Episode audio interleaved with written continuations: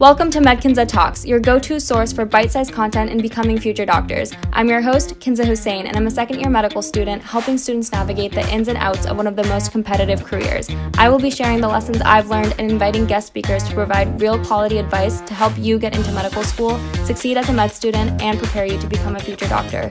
Want more free quality advice? Subscribe to my YouTube channel and follow me on Instagram at MedKinza, where I post videos and infographics delivering content to you every week.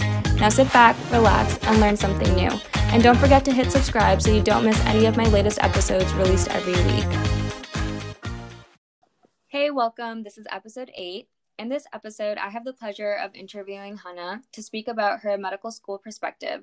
You can find her on Instagram at Within the Raw, where she posts great pictures with super relatable captions. If you would like to learn more about her journey and why she chose to do medicine in the Caribbean, then keep on listening. Hi, Hannah. Thanks for joining us today. Hi. How are you doing? I'm well. How are you? I'm good. So, my first question for you is just a little bit of an introduction. Where are you from? Where do you go to medical school? And what year are you in? Sure. So, I grew up in Connecticut and I attend Ross University School of Medicine. They used to be on the island of Dominica, but recently they've relocated to Barbados and I am finishing my second year. Oh, that's awesome. So, how have you liked it so far? My second question is kind of like, um, how did you come to the decision to choose to go there for school versus staying in the US? Sure. So, I graduated undergrad in 2018. And by that time, I had only taken the MCAT once. I scored okay. It was like not the greatest score and my science GPA was also borderline competitive. I had about a 3.3, and typically you need like a 3.4 or above to be considered competitive for the states.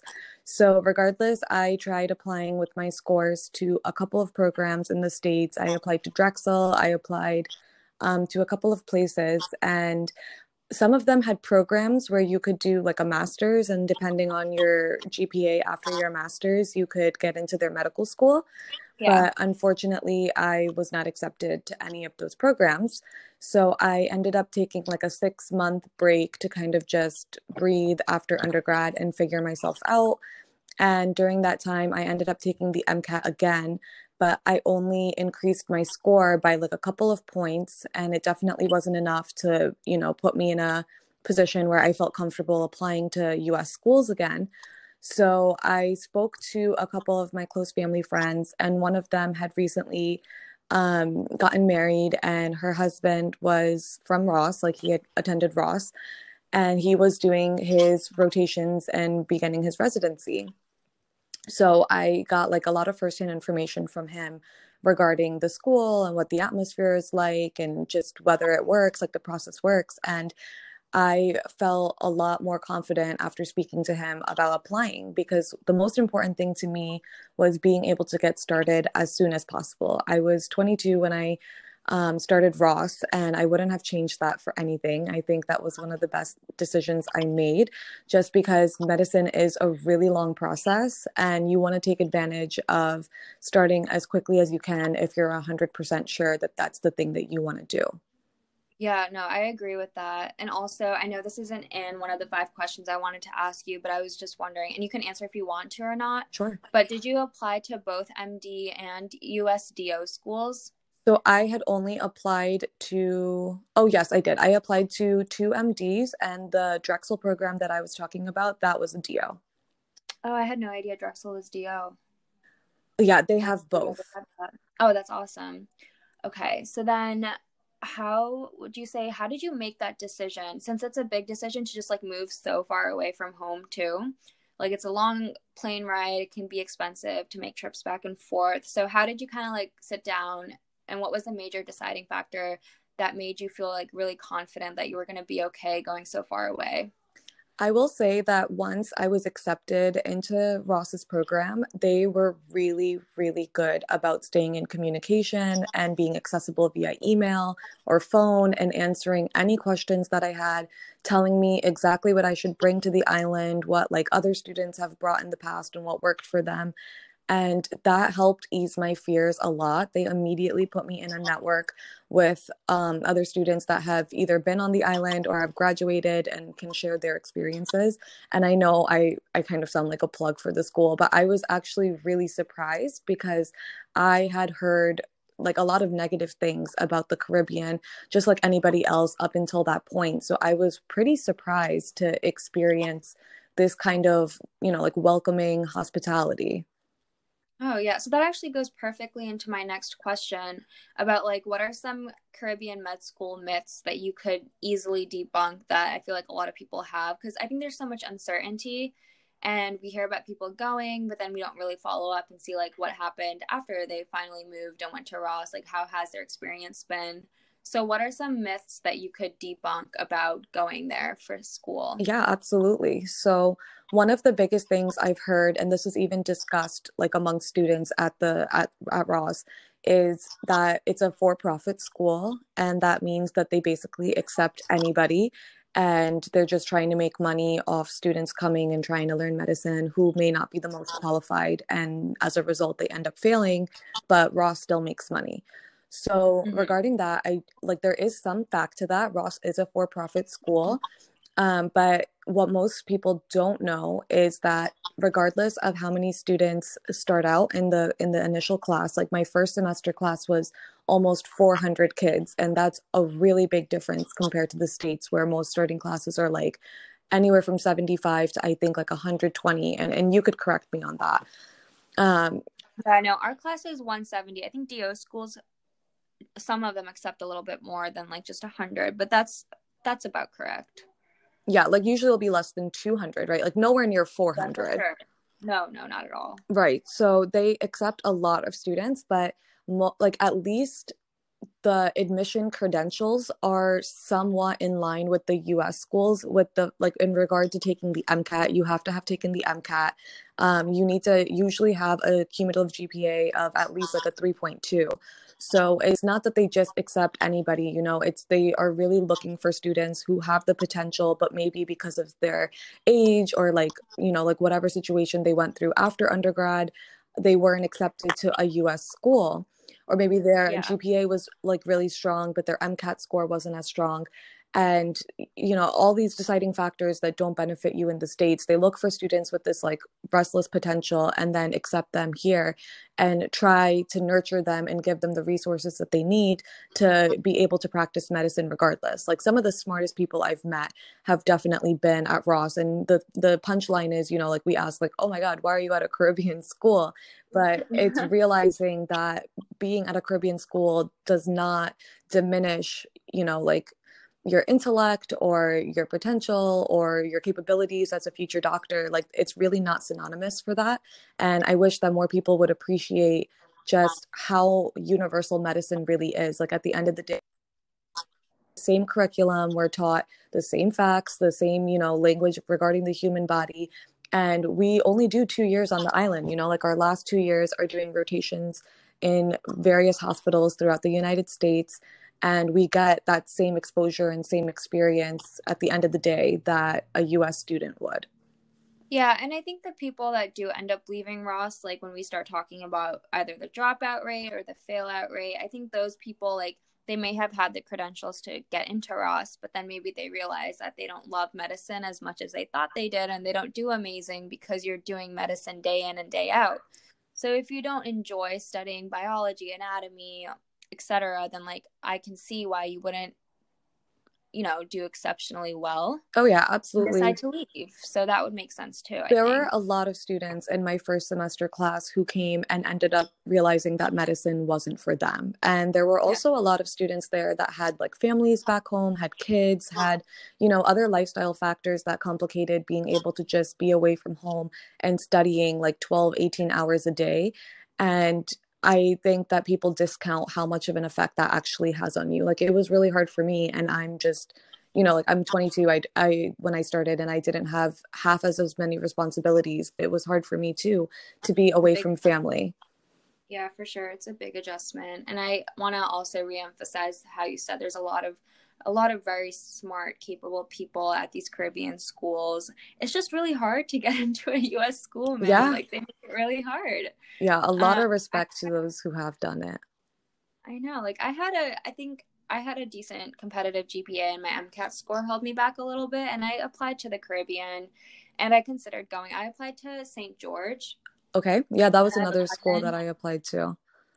Yeah, because I have a cousin that went there. So basically, like you had a family friend that gave you some ins on Ross, and I had a family member that gave me some ins on St. George. And I considered going because, like, they just make it really hard in the US. Um, but yeah, thank you for sharing that. Of course. So I think you already answered my next question, which was like the one very specific driving. Oh, wait, no, you sorry, you did not answer this one. So my next question for you is what was the one very specific driving force that mo- motivated you to become a doctor? So I really like science. it sounds, yeah. you know, kind of tacky, but I enjoyed learning as much as I could about um, so many things related to science when I was growing up, like whether it be like about outer space or like how the human body functions or just like why things work the way they do or why they exist in nature the way they do. And as I got older and I realized that, you know, I, I really like interacting with people, I like talking to people about what's going on for them and their personal and social experiences and things like that, I realized that being a doctor would be the best way to combine the two. And I pretty much decided while I was in high school and I had some volunteering experience at a hospital that being a doctor is something I could see myself doing and really enjoying and becoming passionate about. Yeah, that's a great reason. I kind of have a similar reason. I also agree that it's so nice to combine the two passions of like being around people, helping people, and then also like having this drive and passion for learning biology um, a lot more than any of your other classes that kind of make those two fit together really well. Yeah, you know, I learn about so many clinical correlations. I mean, obviously, we're in med school, but each time I am so fascinated, like, wow, that's how that happens. You know, I remember my first semester we learned about gout and how the uric acid builds up, and something as simple as that, I was just so impressed with. And I felt like, you know, like that's really fascinating and I want to learn more. And it really works out in my favor. Literally. So I really liked um, anatomy when I look back on it. I know while I was going through it, I was just like, this is terrible. And having to dissect cadavers was, I didn't love it, you know? So I, but I do have such an appreciation for it. Like looking back on my first year, we were very anatomy heavy and I'll do the same thing. I'll be like, oh, so that's how it works. So like whenever I'm bloated, having GI issues, which is like 90% of the time because I have IBS, I'm like, okay, so my transverse colon is like acting up because like that's the area I can tell is inflamed on my body. And it's just like nice to know where things yeah, are. Yeah, absolutely. I'm so sorry about your IBS. oh, it's terrible. It's stress induced. I didn't used to have it. Med school will do that too. Med school, yeah, med school will do a lot to you guys. I have like eczema, hair loss, IBS. I could go on and on. Um, all right, so my last question for you is what is one very specific piece of advice you would want to leave our listeners with today? It could be related to medicine or unrelated, but some piece of advice that has made a significant positive contribution to your life. I would say be careful who you take advice from.